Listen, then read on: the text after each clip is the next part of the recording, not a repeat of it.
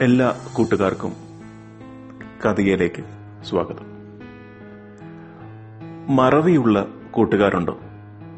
അച്ഛനും അമ്മയും ചില സാധനങ്ങൾ എടുത്തെടുത്ത് വെക്കണം എന്ന് പറയുമ്പോൾ അത് വെക്കാൻ മടി കാണിക്കുകയും പിന്നീട് ചോദിക്കുമ്പോൾ ഞാൻ മറന്നുപോയി എന്ന് പറയുന്ന എത്രയോ കൂട്ടുകാരുണ്ട്. അതുപോലുള്ളൊരു കുട്ടിയാണോ നിങ്ങളും? എന്നാൽ ഇന്ന് കഥയിൽ ഒരു മറവിയുള്ള ഒരാളുടെ കഥയൊന്ന് കേട്ടു നോക്കാം. അയാളുടെ പേരാണ് അശോകൻ. അശോകന് മറവി ഒരു രോഗമായി തോന്നി തുടങ്ങി. എന്തു പറഞ്ഞാലും മറവി എന്ത് ചെയ്യണമെന്നോർത്താലും മറന്നു പോകും. അശോകൻ തന്നെ മടുത്തു. അവസാനം അശോകൻ ഒരു ഡോക്ടറുടെ അടുത്ത് പോയി. ഡോക്ടറോട് പറഞ്ഞു ഡോക്ടറെ എനിക്ക് ഭയങ്കര മറവിയാണ്. അശോകന്റെ കഥകളെല്ലാം കേട്ടപ്പോൾ ഡോക്ടർക്ക് ചിരി വന്നു. അശ്രദ്ധ കൊണ്ടാണ് ഇതെല്ലാം പറ്റുന്നതെന്ന് ഡോക്ടറിന് മനസ്സിലായി. എങ്കിലും വന്നതല്ലേ എന്തെങ്കിലും മരുന്ന് കൊടുത്തുവിടാം എന്ന് കരുതി. അയാൾ അശോകന് ഒരു പൊതി മരുന്ന് കൊടുത്തു.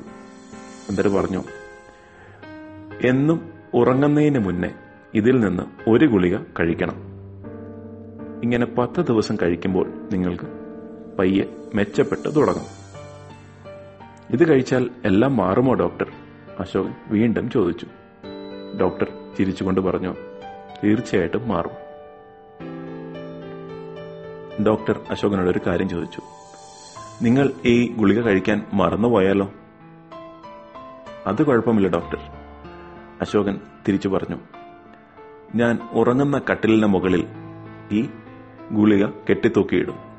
ഞാൻ എപ്പോൾ കിടക്കുമ്പോഴും ഈ ഗുളിക കാണാതിരിക്കില്ല. അപ്പോൾ ഞാൻ കഴിക്കും ഉറങ്ങും. ഡോക്ടർക്ക് മറുപടി ഇഷ്ടപ്പെട്ടു.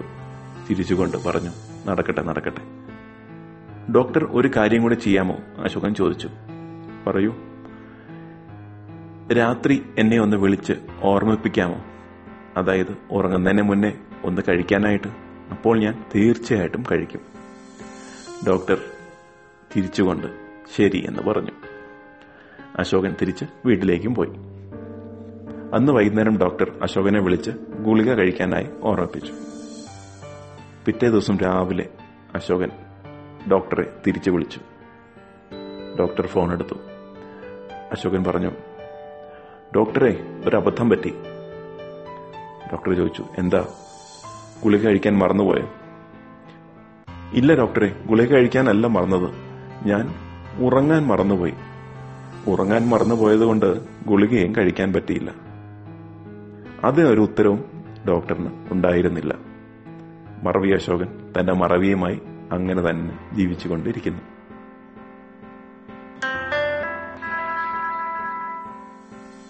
കൂട്ടുകാർക്കും അറിയാമായിരിക്കുമല്ലോ ഇങ്ങനെ മറവിയുള്ള കൂട്ട്.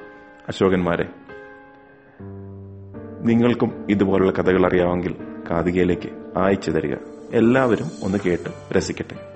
മറ്റൊരു കഥയുമായി കാതിക അടുത്ത ദിവസം. നന്ദി നമസ്കാരം.